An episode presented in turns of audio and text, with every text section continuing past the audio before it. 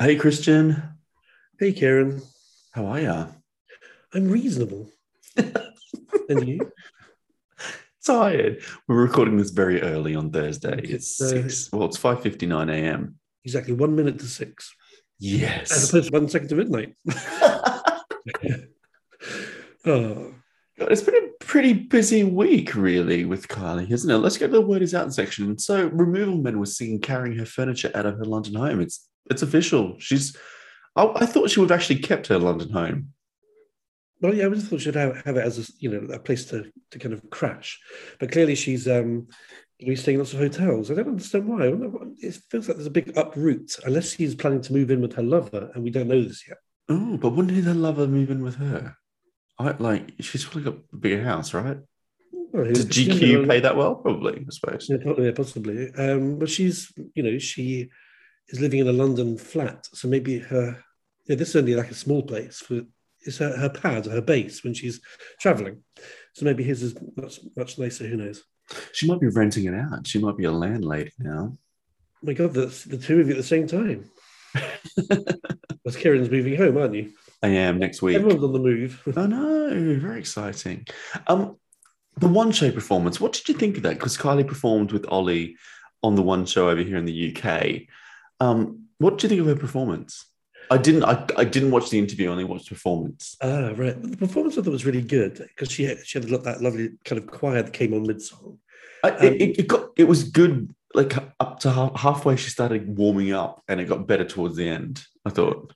Oh, I don't know. I was kind of. I was there from the beginning. I quite enjoyed it. I thought she was very good. I thought the two of them worked very well together. And the more I see them together, the more I want them to do more things together. I kind of almost want her to be a new member of Years and Years. Because I think they kind of work well together and they seem to get on really well. The interview part, which you didn't see, which you should watch because it's an interesting one, um, she didn't seem very warmed up for that, I think. She didn't feel like she was on form. You know, like last year when she was doing all those um, brilliant interviews and Zoom, not Zooms, those those yeah. online things. She was really perky and really fun. She was on this, but she just seemed a little bit reserved and she wasn't very, she wasn't reacting particularly in an exciting way when people were talking about things. Um, the interview was quite good. She did talk about moving moving on and saying that she was going to be here all the time and about how she and uh, Ollie were really good friends and how she loved working with him. So um, I don't know, when they were talking, it kind of made me feel, oh, I want more from you because the songs that they're doing together, I really, really like. There might be like a B-side, hopefully, somewhere that's kicking about that we get to hear one day of, yeah. of those two. Well, I wonder if there's more songs that they've done. Maybe they've penned a few and maybe there'll be something else in a few months' time. Hopefully, because like ugh, I'm still so disappointed at the packaging, repackaging of Disco. There has to be more content out there than just three new songs and a few remixes. So yeah, fingers and toes crossed. Um, the deluxe album is kind of, uh, I put it out of my head now. I'm just waiting for the new songs and that's it. I'm not really that excited about its release. And isn't the extended song album, uh, that's kind of proved disappointing for some fans too, hasn't it? Because I yeah. think the songs aren't very, they're not much longer. They're playing like, like a, it's like a couple of seconds longer. Also. Yeah, I mean, it's probably just going to be like an instrumental part of the chorus as it fades out.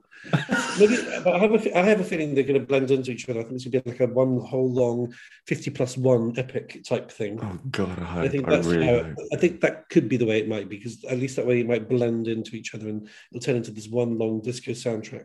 Have you bought an, a copy of this or pre-ordered one? I haven't, no. I, I, see, I don't, I, when I moved house, I, I had to kind of sacrifice a lot of my uh, physical C Ds. And um, I mean, obviously, I kept all my Kylie C Ds, all my S Club Juniors, all my Madonnas. But, uh, but I, you know, I, I don't really want to be, you know, piling the place up with lots of other stuff, and I don't listen to vinyl, I don't listen to cassettes. I'm quite happy if I have it digi- digitally, so um, I'm quite happy to do it that way. What else is in the news, Christian? So her P R person has yeah, spoken well, out. Yeah, an interesting one, because her P R, Murray Chalmers, who she's worked with for twenty-one years, he writes a column for a local newspaper, I think, in Scotland, and he has written this really lovely piece about being her P R for twenty years, twenty-one years. Now, I have, the minute I read this, of course, I wanted him to be on our programme, but he claims to be too shy to appear on our show, even though I assured him that we could, uh, you know, let him have a, approval. But um, he writes a really nice little piece. I might read a little bit from it. It's from the, the Courier, the Evening Telegraph, the Courier. I think it's a Scottish newspaper. because he's Scottish, but if he's not, then I don't know where this newspaper is. But he says here, um, I'm gonna, let me let me begin. I first met Kylie in two thousand when she signed to the record label I, I worked for as a publicity director. We're still working together twenty-one years on. That's a rare occurrence in this industry, not always built on stability, consistency, or even loyalty. The news that she used to locate to Australia came as a shock to those who have come to think of Kylie as British. She's been part of our lives and entrenched in our culture for so long, but hers is an appeal that transcends borders and boundaries. No matter where she is in the world, she is seen as one of us. Um, and then he goes on to just say that unlike most pop stars, she's very down to earth. She has no massive riders. Once upon a time, she just wanted toasters and, and all manner of things. But one of his assistants would decorate her dressing room with fairy lights to make it more Hollywood showbiz. Um, it's a really lovely, touching piece. Um, and I'll put the um, link into our... Uh, into our uh, Instagram feed so that people can read it if they haven't seen it already. But it's a really nice, touching piece that's written by somebody who, who really knows her and really paints a really lovely portrait of a pop star who is huge and global, but is very down-to-earth and normal. Oh, my God, we'd love to chat with Murray. Oh, I know, Murray, chat to us. Um, another person I want to get on our show is Mark Picciotti. Is that his name? Whatever his name is. The one who, the one who, who produced uh, Butterfly. And he's just launched a series of videos um, looking back at the recording of Butterfly. And it's a really, really fascinating insight into the recording process, because she, he explains that Kylie came over to um, the U S, and I can't remember which city it was in, but it was in a, in a studio. It was in Chicago, I think. Oh, was it? Right. He was, she, he was in Chicago and she went down to L A for the right. recording. Um, well, in this one, he uh, he explained, he talks about the studio they were recording in, which was a very historic um uh, studio, which had the Beach Boys performing there, uh the Beatles, many other huge bands. And so he was saying that uh, the thing that he said in this program that I found fascinating in episode one, I haven't listened to episode two yet. In episode one, he said he was sent a, C- a C D from the record company with three songs on it. One of them was Butterfly, another one of them was the Barry White cover, Under the Influence. And then there was a third song, the name I can't remember now, but it, um, he said it was a very S Club Seven type song, which obviously hasn't made, never made the album. So I'd be curious to know that song, because apparently the songs he got were, were her own demos. So it was her vocal on them. So that song exists somewhere. Wow. And so this is a song I've never heard of before. It's got a really kind of camp title, but he was saying it sounded very S Club Seven. So he, he said that um, of the three, he wanted to uh, record two of them, but his preference was Butterfly. And in the end, obviously, he ended up with Butterfly. I mean, that was one of the songs on the album that kind of was a little bit jarring on, on Light Years, because it's the one that doesn't sound like disco, mm. along with kids. But I listened to it again the other day after I listened to the um, listened to this program, and I realised it's actually a really good, upbeat, euphoric song. And it was huge in America, wasn't it? Yeah, it was. It was. Yeah, we definitely. We, we, it'd be great to chat to him as well. Yeah, he's really, he seems really charismatic, and he, and he kept notes from, from back in the day. So everything he talks about in this program is based on his little notes that he took, and he's kept so much detail. And actually, it's worth any Kylie fan watching, just because the amount of detail he goes into about the recording process and about all the things he remembers and uh, the conversations they had. It's just, it's really fascinating. Great. Well, um, amazing. I need to make sure to check these um, weekly shows out that he's putting out, but it's amazing that we get this insight with someone who's worked with Kylie so so closely. Um, very, very exciting. And the thing I can't believe is he only recorded one song from her, and he's already managing to get two half-hour episodes out of this. So how long? I don't know how far this can go, but it's amazing. So, uh, yeah, it's really well worth a listen, and he comes across very well, very charismatic. Now let's go to Step Back in Time. Oh, my God, this week has been insane with some Kylie anniversaries in the annals. Um, first ones first, we need to talk about, released on the ninth of October, nineteen eighty-nine, the album Enjoy Yourself came into our lives. Still to this day, one of my favorite Kylie albums that I listen to pretty much weekly, like all the time. Like literally, I'm obsessed with this album. Well, as anyone knows who listens to this podcast, um, they'll know that Enjoy Yourself and Light Years are my two favorite Kylie albums. They're the only ones for me that are completely consistent all the way through. Um, and I remember at the time, I obviously thought I loved the first debut Kylie album, but when I heard Enjoy Yourself, I thought, oh my God, that she's taken it on a step further. In fact, it wasn't even a step. She jumped up a flight of stairs. It was so much of a, of a jump hearing Hand in Your Heart as the first single filled me with excitement because I love the uh, lovely opening sections of the song with the, the, the overlapping vocal or the harmonized vocals. And then hearing Wouldn't Change a Thing, I was really excited. Then Never Too Late was even more exciting. Yes. And then, I mean, that was a song that I remember, as I said, I'm sure I said in the uh, album reviews a year ago, I remember when Smash Hits gave it five out of ten on their album review, the uh, song Never Too Late, and said it was more of a yearning Jason Donovan song, which I have no idea what they're talking about because it's a Kylie song and it's a, an amazing Kylie song, which I keep, again, like In Your Eyes, it's that third single that you kind of, that is actually brilliant, but you kind of forget exists because mm. it's not the one that everyone talks about. But um, but then when I heard the album, I, I loved Nothing to Lose. Telltale I, Signs, because it's it's a kind of, yeah, it's an album where you see different sides of Carly, I think.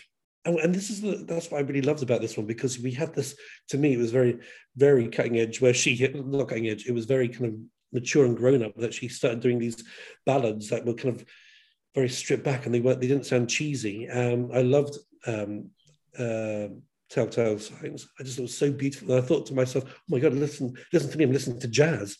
It sounded like a smoky blues, jazzy. I thought, wow, this is amazing. And it, I, I love the melody of it. It's just a really heartbreaking song.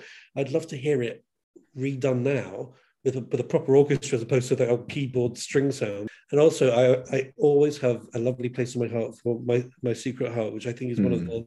I always think it's a fan song, and every time I think of it, I remember at the time I just thought to myself, "Oh God, this song is me. It's what I'm thinking in my own head," and I just, I really loved it. Um, and of course, I loved all the other songs. The only one, as I, as I said before, many, many times, I just didn't really care much for Tears on My Pillow. But you know what? Nostalgia-wise, I don't mind it now. You know, we have to think back in nineteen eighty-nine, like when when she was doing this, that she was at the peak of her fame, like across the U K.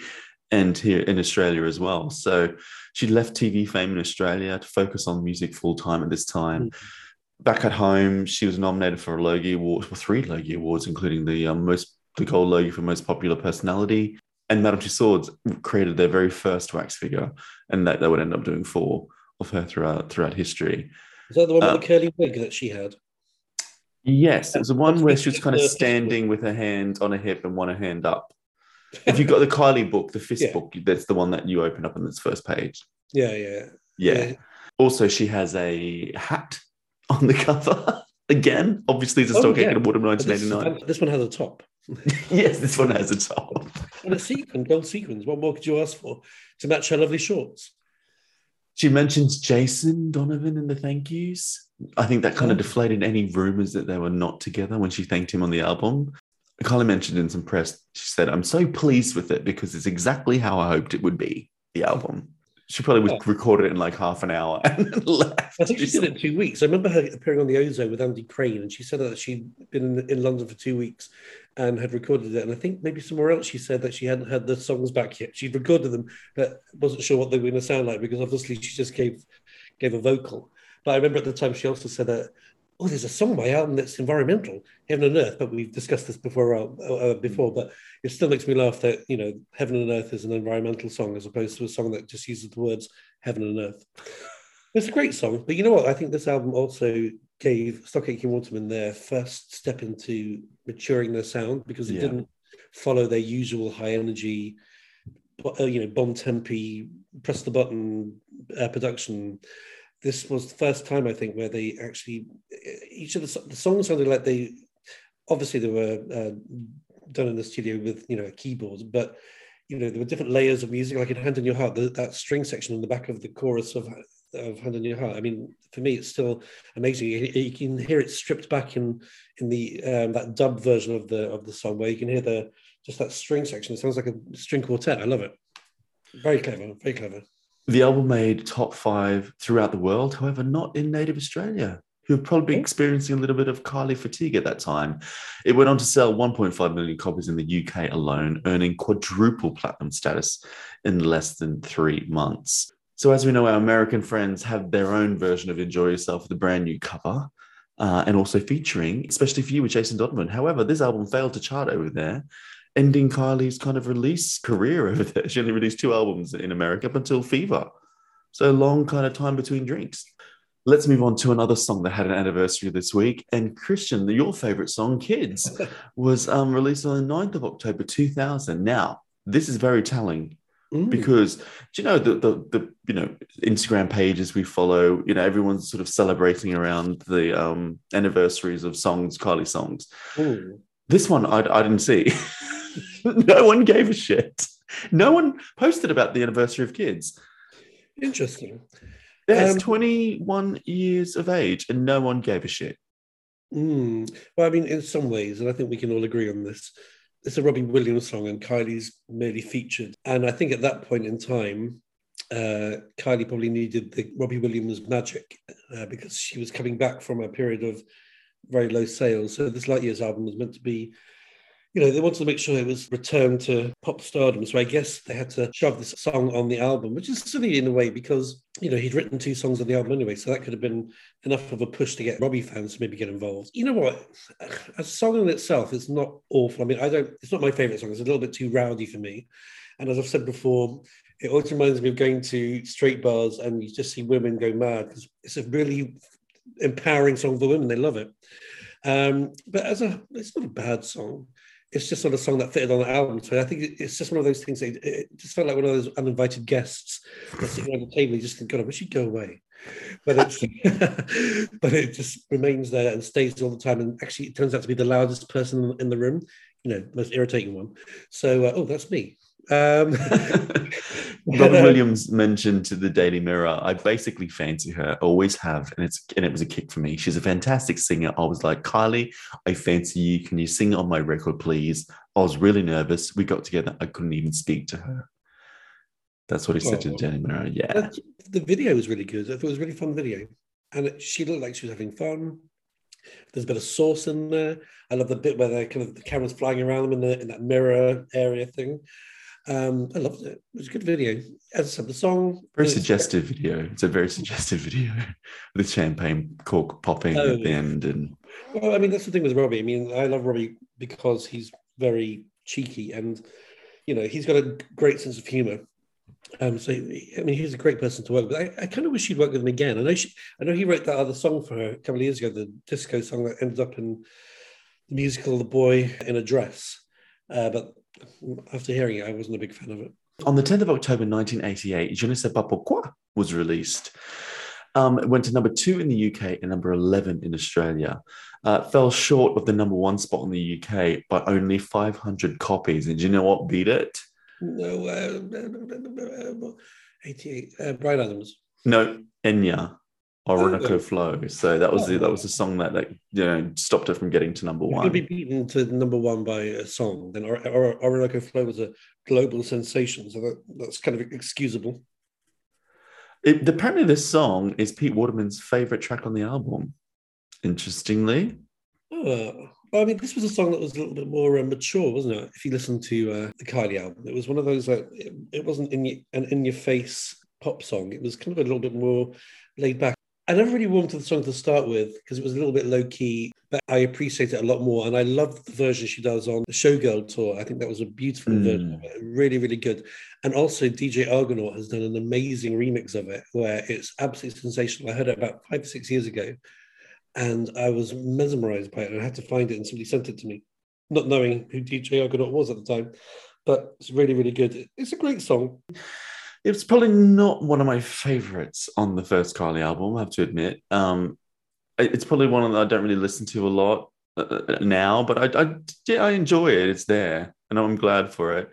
Even though this, it went to number two here in the U K, it, it beca- she became the first female artist to have four consecutive top three hits from one album, Ooh. which is which is a very impressive feat. Yeah. And the video is great as well. Like this, well, I think was the video, the first video that had production value from mm. Kylie, uh, with the sets and the lovely dancer who was in black and white and who I think passed away. He's no longer with us. Oh. Um, but yeah, I love that video. It's such can a recall, it's a great video.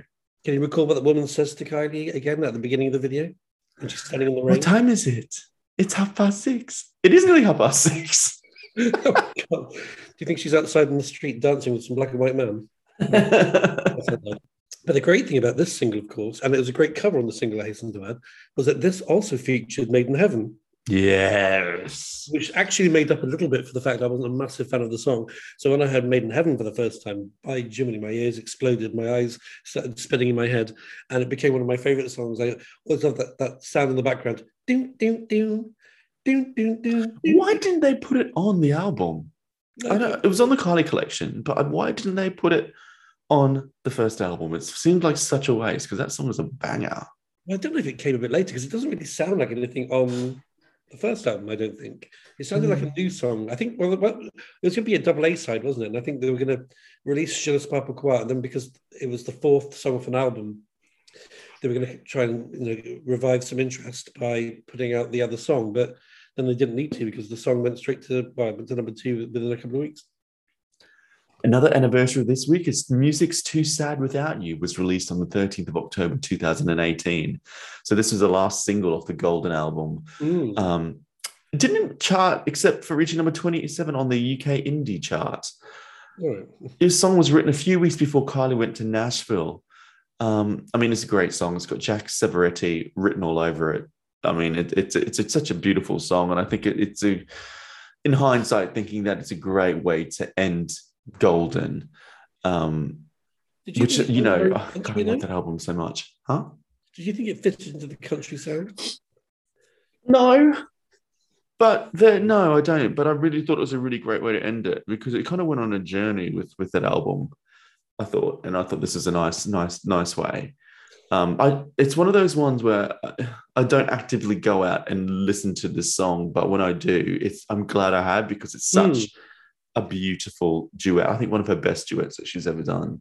It's, it's incredibly bleak, and I mean, I mean, I love, I love quite miserable songs, but it does feel like it's life training sometimes. I think it's beautiful. Don't get me wrong when I say that, but there are ballads like Flower, which are kind of beautiful and sweet, and they kind of pull at your heartstrings. And then there's this one that almost sounds like you're being dragged down into sludge and you're drowning. Really?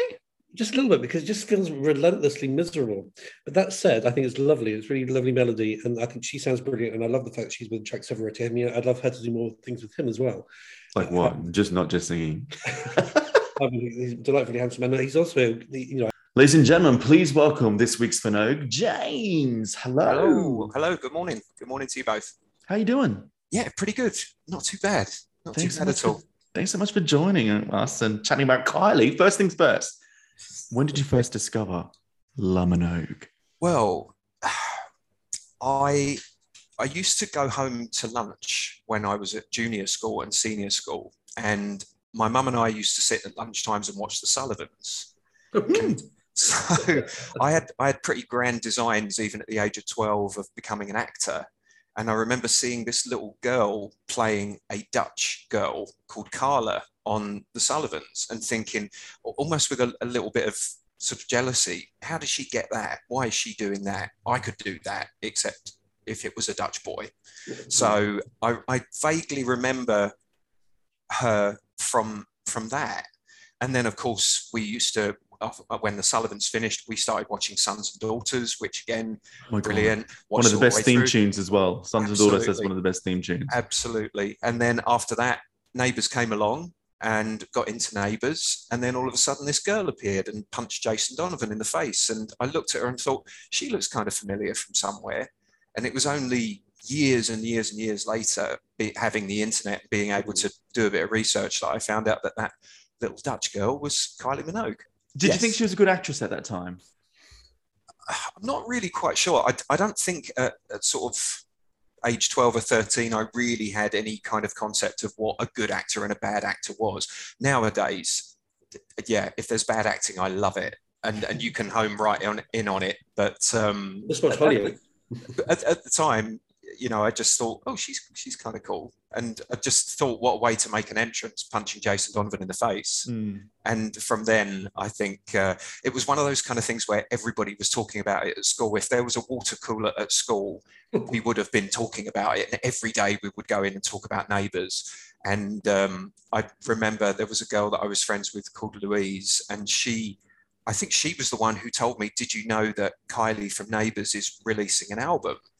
And obviously I was slightly confused and said, what, Kylie Flinker? She's only about nine. oh, and oh, she said, no, no, no, Kylie Minogue, Charlene, she's releasing an album. She's got a single out. And then I think I got home a couple of days later, and I'd, I had the benefit of having two older sisters who were ten years older than me. And so a lot of the music I listened to was stuff that should have been way beyond my years. So I grew up, you know, even as a child, grew up with Blondie and Spandau Ballet wow. and Duran Duran and things like that. Even at age sort of five or six, I was listening to stuff like that. And so my sister actually brought the copy of I Should Be So Lucky home. And of course, you know, that iconic first single cover. And um, yeah, played it to death. She never got a look in. I, it, it made its way upstairs to my little tiny record player in my room, and it, it I don't think it left it for months. Wow. And did you enjoy that song when you first heard it? Because, I mean, I liked it, but I never, as I've said many times before, it was Got to Be Certain that it really got me into Kylie. I liked it, but it kind of irritated me a little bit. Cause, but I, it, like you, I, I did love Kylie from the programme, but that song didn't tickle my fancy to the point that I wanted it to. I, I loved it. You know. I remember, yeah, I loved it from from the first time I heard it. Well, but do you recommend? Do you remember buying the album when when you when it first came out? Yes, I do. There was where I'm where I'm from, a little place called Cheshunt in Hertfordshire.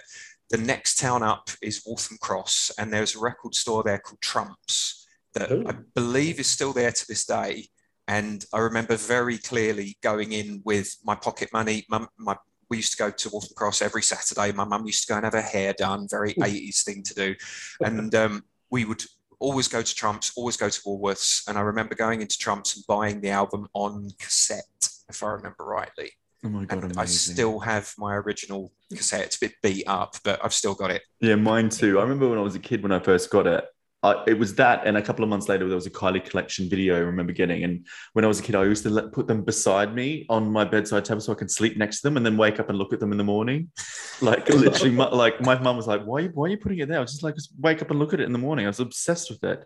Oh.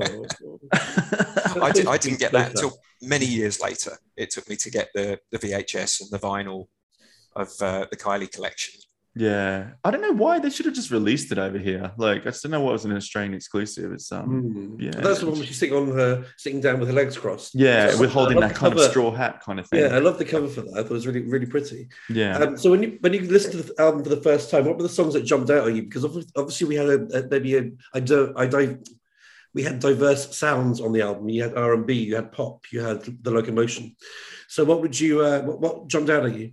The one that really jumped out at me, funnily enough, was Look My Way. Mm. And I think it's because it has, um, it's kind of like sort of post-disco almost. It, it reminds me very much of, um, what's that Madonna? There's a Madonna track that it reminds me of, and I can't remember, uh, Physical Attraction. Yeah. Just the, the, if you listen to the, the backing, the backing tracks, it just reminded me very much of that. And I I remember thinking how sort of boppy and fun I Should Be So Lucky was, and Locomotion and all those kind of things. And then Look My Way came on and I thought, this is a bit sort of, this is very grown up. This sounds mm. like a really grown, like a grown-ups track. You know, I mean, eighty-seven, I was twelve. So yeah, I just remember thinking, wow, this, this sounds really grown up, you know. And she, in my eyes, when I saw Kylie on the telly, it was, I, I kind of identified with her because she didn't seem that much older than me. And I think it's because mm. I had two older sisters that mm. they, they never felt like, I mean, I was never um, sort of shunned for being the little brother. My mm. sisters were brilliant, took me everywhere. And I think I sort of saw Kylie in the same kind of way, just as a slightly older sister. So she was within my realms of, of, of that kind of family, if you know what I mean, as in I, I accepted her as being a slightly older sister. What um, did you think of um, Enjoy Yourself when it when it came out, and Hand on Your Heart, the, the single? I loved I loved the album. I thought it took a dip in the middle. I'm still not quite fond of of the slower tracks, oh. um, like Heaven and Earth. Uh, I love that. Yeah, just it took me a long time to appreciate them. At the time, I think it was trying to be a little bit too grown up. And, the, you know, the, as with all Kylie albums, you get that that first hit with the first two or three tracks, because it's usually, certainly during the P W L years, it was mm. the singles that they put right up front and center, so you didn't miss them. And then I, I felt that Enjoy Yourself had a bit of a lull in the middle, mm. um, and then went back up, because I still think that uh, the title track is is one of my favorites. Mm. I just think it's totally, brilliant. Totally. Um, did you see her live at this time when she toured the U K with Enjoy uh, the Yourself? First, uh, I saw the Let's Get To It tour. Oh, okay. And, and remember it very, very clearly, because me and my two friends, Claire and Richard, were the oldest ones there. Apart from mums and dads, we were the oldest ones there. And I, the, the only reason I remember it really clearly is because there were two little girls that were sat in the row in front of us, and they had the biggest bag of Maltesers. And all three of us, me and Richard and Claire, we kept kind of looking over their shoulders like that at the Maltesers. And this little tiny girl with pigtails turned around and she said, "Do you want a Malteser?" And we said, "Yeah, go on then." And like her mum was laughing and her dad was laughing. And so we we helped ourselves to their Maltesers. But they they were so sweet. I thought it was really sweet that we were just kind of jokingly looking at their bag of Maltesers, and she turned around and, and oh, offered bless. us a sweet. So In, in the Preston, when that tour happened, a lot of families and mums were kind of walked their children out because it was a little bit too risque, wasn't it? Yeah, I remember very clearly before I'd seen the show, um, there was an article in The Sun, which tells you all you need to know, but um, that, that, that Kylie was straddling her dancers and she carried a whip. And, it's, and we thought, you know, well, okay, this is maybe a bit racy. And then we saw the show and it was like, okay, well, where, where where does this happen? Because I didn't see that. I didn't see a whip. I didn't see, I mean, she was straddling her dance. There were moments that were a little bit risque, but and, you know, and the costumes was, were like, she wore a G-string with some fishnets or something. I yeah, think the, the the infamous uh, sexy bus conductor outfit.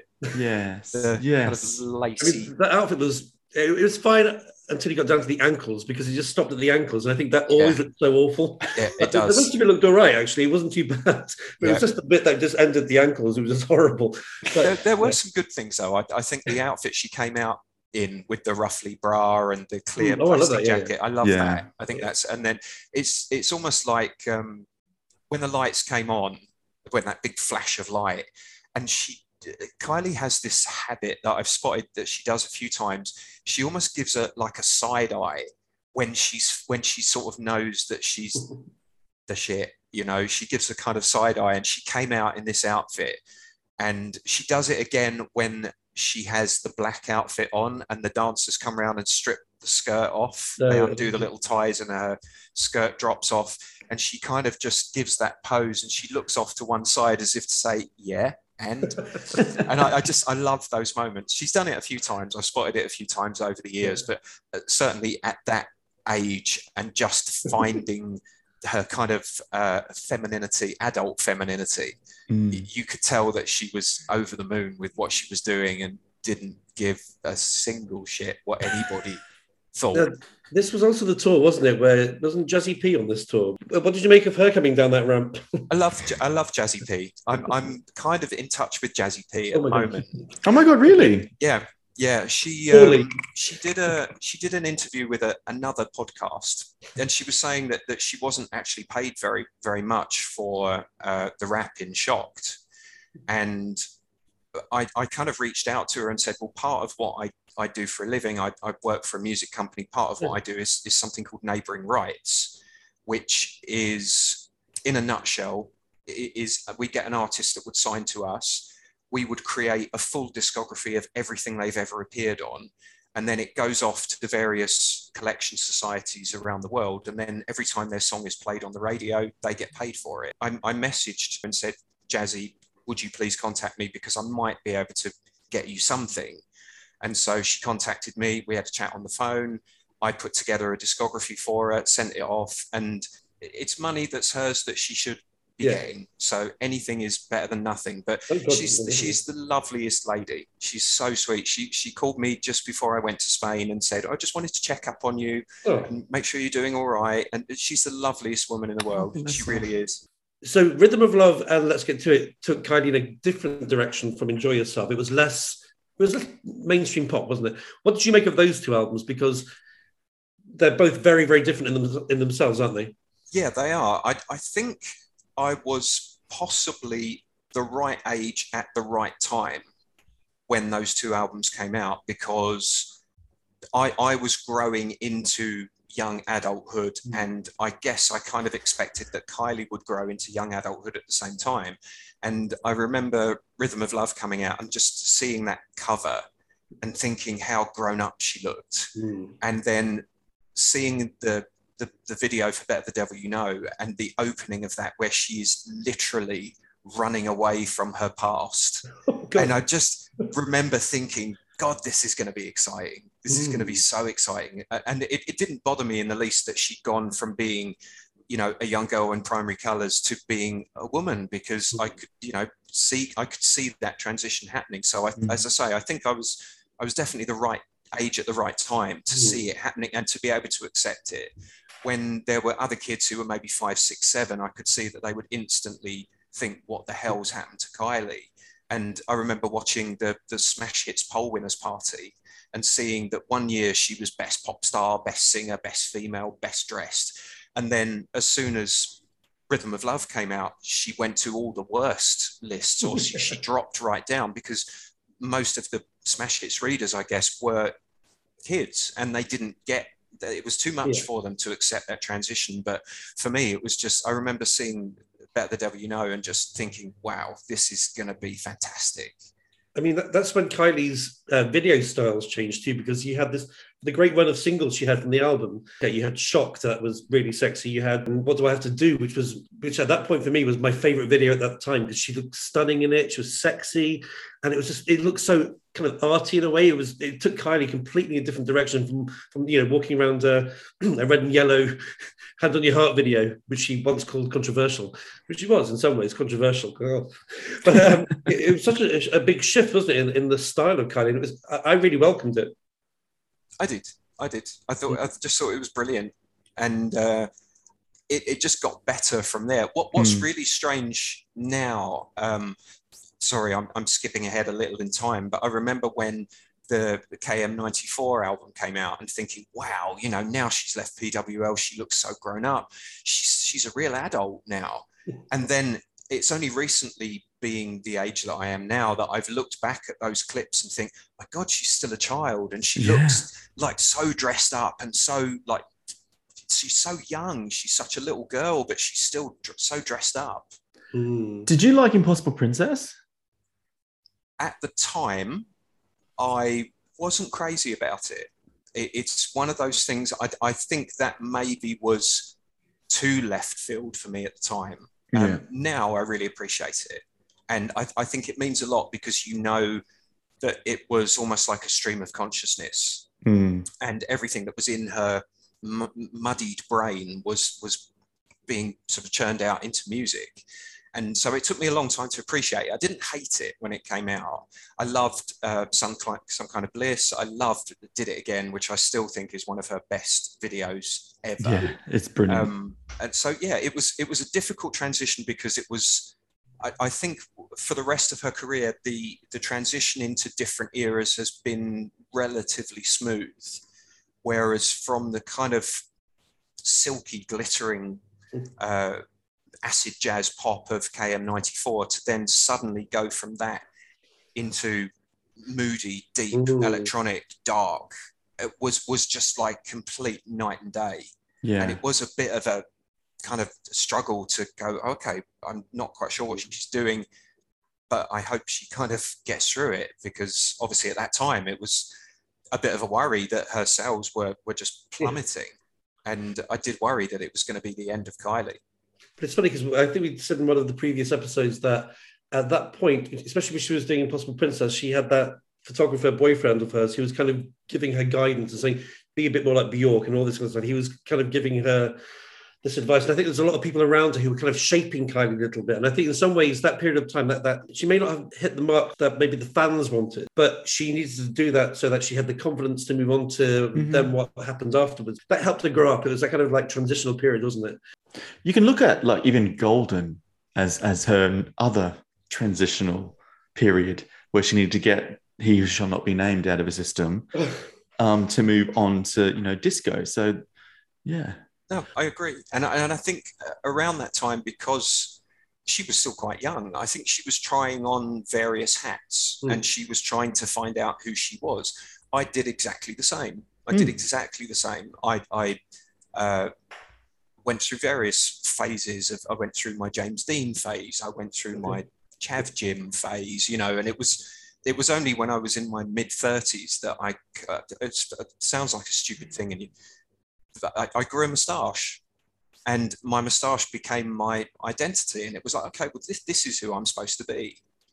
And I, I have a little bit at the bottom here at the moment. But um, yeah, it, it sounds really strange. But I think you have to go through those transitions and try different hats on and find yeah. out who you are. Mm-hmm. And I, it, it's wonderful now to see Kylie totally comfortable with who she is. Yeah. Completely comfortable. But it takes a while to get there. And I think that's true of everybody. Exactly. Now, now you have a partner who isn't a Kylie fan, correct? Not at all. So tell Not us the story all. about the Hampton Court Palace gig. Well, um, I I knew it was coming up. Um, without going into too much detail, I I I'd been suffering really badly with anxiety and panic attacks for quite a long time, and so any kind of gig or anything like that was an absolute no-no. The, the thought of being surrounded by screaming, bopping people was mm. absolute hell for me. And so when the Hampton Court gig, gig came up, I considered going, and then um, the tickets went on pre-sale, and I happened to look, and for the first date, there were two front row seats. And I thought, okay, it's seated. It's not going to be, you know, a screaming crowd. They're going to be a mixture of Kylie fans and the Hampton Court Festival crowd. So it should be okay. And, and I phoned David and literally blabbered down the phone at him. David, there's two seats in the front row. And he said, just book them. He said, doesn't matter, just book them. So I booked them. And he got home from work that night and I was so excited. Mm. And he said, um, if you can't find another Kylie freak to go with you, then I'll come with you. And um, so he came and we went together, and uh, because we're in the front row, I, I, I made a T-shirt that says, hey, Kylie, selfie, because I thought there might be an opportunity for her to just turn around and, and do a, a selfie. And so I made a T-shirt for David as well with an arrow pointing at me that said, he should be so lucky. Oh, that's true. And he was a good sport and he wore it. And uh, we, we uh, got to the gig. I've never seen her so close up before, and it was just the most wonderful experience. And halfway through, after the first two lines of Never Too Late, she stopped singing and said, you all know the words to this, and she put the microphone straight down at me. And I kind of babbled out two lines relatively in tune, and she carried on going. And then oh. after the gig, there was, I mean, David was like this, trying to get his, his camera out of his pocket to, to get it. And he didn't get it in time, but there was a woman behind me. And after the gig, she tapped me on the shoulder and she said, I don't know if you're interested or not, but I got all that on video. She said, would you like me to send it to you? And she oh. sent me the video, oh, and that was wonderful. So well, you send it to us so we can put it on the... On our of course. Internet. Yeah, of course. Um, yeah, and I, I managed to, and the funny thing as well is, you know, when she was doing the summer festivals and she did those little kind of short clip videos that mm. I think were for, um, for uh, Twitter and Instagram and stuff like that. And there's a fantastic image of that where she literally puts the microphone down and you see me singing. And it's like a second and a half long, but I managed to get a screen grab of it. And so, yeah, of course I'll send that to you by all means. How many times have you seen Kylie live? Um, let me see. Uh, can you bear with me while I go through my mental? Yeah, no worries. So, um, let's get to it tour. Uh, I saw her Intimate and Live. I saw um, Light Years uh, on a night like this tour. Didn't see Fever. Uh, oh, I didn't either. How funny! Yeah, why, not, I don't, why, I don't, why, didn't you go to, why didn't you go to Fever out of interest? It's going to sound really sad. I didn't have anybody to go with, and I didn't want to go on my own. It's so like, I, didn't, I, I didn't go because I I didn't like Fever album. So, and it was a period where Kylie was being a little bit, I think, you know, William Baker's puppet strings were a, a little bit too tight for my liking, and it was all that kind of Doctor Who nonsense which I couldn't bear. I didn't like it even when I watched it on D V D. Because I loved On a Night Like This, I loved Showgirl, I loved even Kiss Me Once tour I really liked. I, I didn't go to X either. X is the other one I didn't go to, but I liked it when I watched it. But yeah, Fever just put me off. I, I really wish I really wish I'd seen the Fever tour.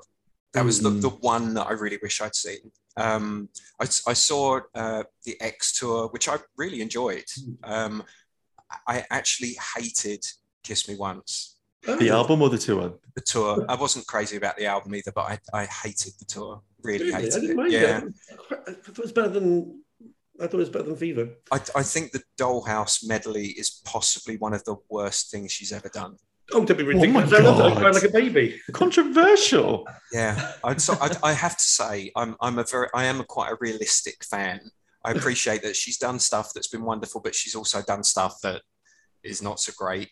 And for me, the Dollhouse medley, I just I remember being there watching it and thinking, "What the hell are you doing?" Mm. Oh God, I really it, loved is, it. Uh, no, yeah, sorry, too. not for me. Not for that me. Hidden nostalgia. I was like, "Ooh, I love that." And how she hopped into the bar. For the following years, what did you make of her her kind of musical transition? She went from Light Years to Fever to Body Language to X and Aphrodite. I, I can't think of anything I I really disliked. Um, as I say again, I, I felt it was a lot of it was a natural transition. Mm. Um, I thought Body Language was a tiny bit pandering to the U S market, mm. which mm-hmm. if if that was the case, I don't blame her in the slightest. Um, Yeah, there, there was nothing there that I really hated. Um, I, as I say, I wasn't crazy about Kiss Me Once. I loved Aphrodite. I thought that was brilliant. X was a bit of a mishmash. Mm. And to be honest, since uh, I, I don't know if you've heard all of those six billion unreleased tracks that are all over YouTube these days. And, and I think there were tracks that they could have maybe swapped out and yeah. made a more cohesive album. Mm. And it was it was kind of strange because there are... There are there are the sort of the, the ballady, guitar-y tracks, and then there are the very electronic tracks, and then there are another set of tracks that are sort of something else. And so I think there could potentially have been three albums worth of stuff if she kind of could have got a handle on what direction the album Ooh. was going in. And, and I, I think X taught her an awful lot about um, direction and, and having a clear direction for an album project and having a concept in mind, because X was I liked it, but it was all over the place. Yeah, well, I think it was a bit more together, wasn't it? Because that was all done by Stuart Price, so yeah. yeah, that was kind of under one kind of umbrella, wasn't it? Really, yeah. And and I do like that. I like, uh, especially if you're putting an album together. I think it's because of my age and listening to albums from a very young age. I think having an album as a kind of concept. Mm. is a good thing. It's something that I enjoy anyway, because you know that if you're going to get an album called Disco, then you're more than likely going to get tracks yeah. that are within the same universe. Yeah. And when um, you heard Disco for the first time, what was your reaction to that? Because obviously that that followed Golden. I mean, did, was a Golden a, a popular album for you? And I, I liked it at the time. It wasn't. It's not a favourite. I will say it's not a favourite. It's not an album I go back to very mm. much. Um, apart from Stop Me From Falling, because I know it irritates David. So. Waterboarding him, is it? Well, it's, it's not only that, but there, there have been two tracks so far. One has been uh, Stop Me From Falling, and the other one is Magic, where I've been here in Spain, and I've been sitting in the other room working, and all of a sudden I'll hear this little Spanish voice singing, "Do you believe in magic?" And then uh, it, it happened over and over again. And then eventually he did it, and he came in and he, that fucking song, that's your fucking fault that I keep singing that fucking song. And so yeah, Jackson, I hope. it, it, it, it is like like uh, Kylie waterboarding, definitely. I love but, that. But yeah, Gold, Golden was not. It's not a favourite. It's not a bad album by any stretch. It's cohesive. It's clear. It tells you exactly what it is.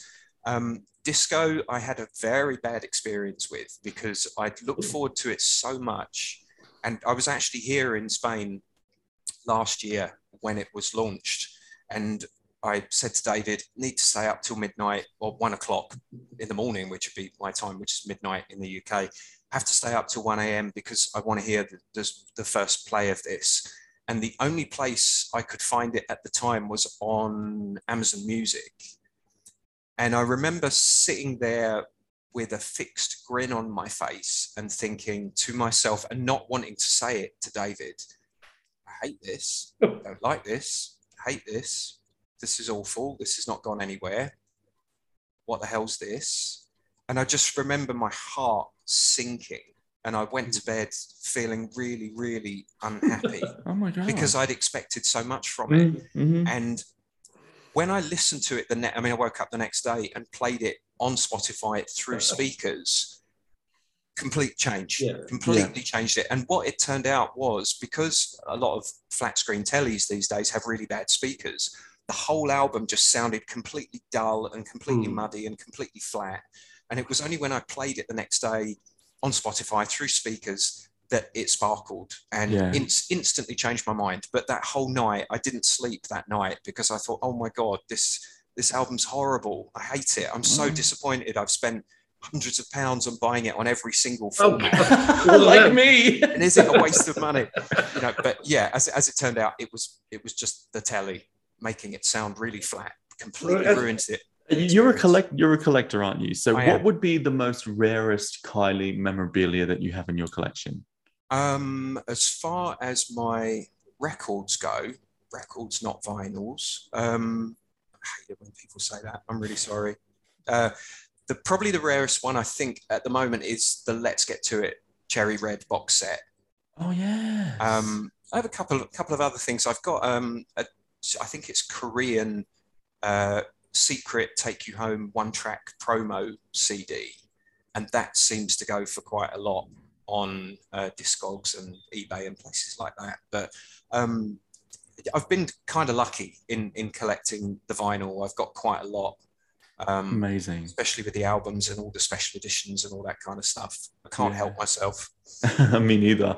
So, what do you think Kylie should be doing next after Disco? I.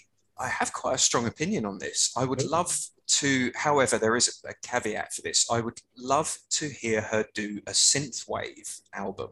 Ooh. I'd love to hear her do something. Um, synthwave is, is something I'm really into, and film soundtracks and things like that. There's a, a, a couple of um, artists um, called Lamatos, and another one called Le Youth, and another one mm. called, uh, oh no, sorry, not Le Youth, Electric Youth. Electric and um, they do this amazing synthwave kind of neon-soaked Miami nights driving in a Testarossa down the Malibu sunset roads, you know, and it's just that kind of ice-cold eighties inspired, but but grown up eighties synth wave. Mm. And I would love for Kylie to work with someone. There's a guy called Robert Parker who does fantastic stuff. I would love to hear her work with him, and for him to create a fantastic ice cold synth wave soundtrack, and then have Kylie's ethereal vocals over the top. Mm. Um, however, my my only caveat to that is, something like uh, the, uh, the Weeknd has done that track called Blinding Lights, mm-hmm. which is synthwave for the masses. And I, I would worry that if Kylie were to go down that direction now, people would say, oh, she's just copying the Weeknd. She's just jumping on the bandwagon, um, mm-hmm. which is a shame, because I, I do think it's a genre that would really, really suit her a lot. I'm going to look at that green problem, Matos. I've just found them. Um, that's the thing. I think she needs good concepts, because I like the idea of having, as you say, like Disco and kind of Golden to a degree, you, you know what you're getting, and it feels like it's part of a journey. Because I think sometimes when it's such a disparate uh, collection of songs that don't gel, then it, it, you kind of you kind of think to yourself, it didn't really make sense to me. But then if you've got this kind of sound that runs all the way through it, it just makes an album so much more. You return to it more, I think, because you feel yeah. like, and you listen to all the songs as a whole more. When you, when you've got something like an X, where you know you've got No More Rain, and then you've got Nudity, whatever, you know, you're going to listen to the ones that you like, as a you don't listen to them as a whole. You know, with Light Years, for example, that I mean, well, you know, that had that kind of sound all the way through it, and even with the ballads, it felt like it was part of the whole album, except for obviously the Dreadful Kids. Um, but yeah, I want, I'd like her to do. I want her to use concepts, and I think it's a good idea for her to do these kind of to take a sound or a, or a style, and then create a whole album around it. Lastly, the last question. If Kylie dialed in now and sat here, what would you say to her? I I've, I listen every week, and I've been thinking about this because I had a feeling you you would ask me that question. It, it's a really tricky one. I, I don't think I would have one thing that I would want to say to her. I know that a lot of people from, from listening previously have said they would just like to say thank you. Mm. Um, I think that's a given. I think everybody would like to say, anybody who's a fan would like to say that. What I would really like to do is sit down with her for a while, make her a cup of tea, and ask all those burning fan questions. I would love to just be able to sit down with her, even just for half an hour, and just say, right, I really want to ask you about this and this and this, and for her to be completely candid. I, I wouldn't go into her personal life. It's more about her career that I'm interested in, and just, okay, why did you decide to do Biodome? You know, why, things like that. You I think she had cash. Yeah, exactly. But, but I would love to ask, you know, there's so many questions that people are all saying, you know, why did she do this? Or whatever happened to this track? Why wasn't this track released? And I think that would be my angle, but I don't think there's just one thing that I could say to her. I would love to just be able to sit down and have a really casual chat, and for her to be completely candid. Oh, amazing. Well, James, thank you so much for joining us. It's been an absolute pleasure and on talking to you. Thank you, thank you, thank you. You're very welcome. Thank you. You know what, Christian, I know I've said this time and time again. It, you know, chatting to Kylie fans is, is really rewarding, because I had a bit of a moment. Now, I'm going to be very candid. Oh. What gives us, me and you, mm. the right to do this? What gives, why, you know, I'm no one special. You, you're a journalist. You've met her a few times. I met her a few times. We're Kylie fans, but like, I don't know. I had, I had, I had a bit of a wobble this week going, you know, why, why are we doing this? Like, it's, I don't know. I had this moment. And then I keep thinking about the people we're meeting and the people we're chatting to, and hearing their stories. It kind of, it, it, it, I don't know, it makes me feel really good that we're connecting to these other people around the world. Um, yeah, I, I just don't know. I don't feel qualified to, to do this.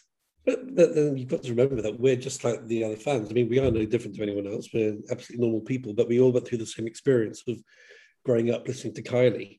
Um, and so I guess we have every reason to do this. I mean, you know, we're celebrating someone we really like, and it's it's important to uh, to do that. And you know, by, by doing it, we're we're bringing other people together, and they're getting to share their stories. I mean, I tell you what would be really good fun, because I, I realised that. I mean, I know we've kind of talked about it in passing, but we should really do it.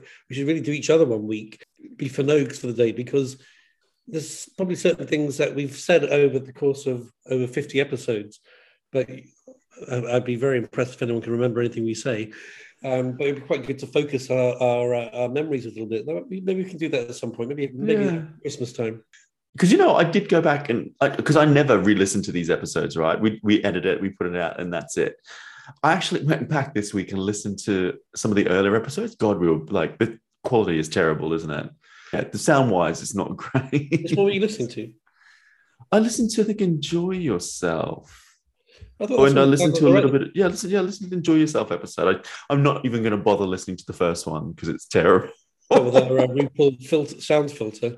It, just, it sounds like we're in the toilet. And that's the one we actually did live together. I know, I know. It's probably the worst sound. I mean, it's a terrible one to open with, but hey.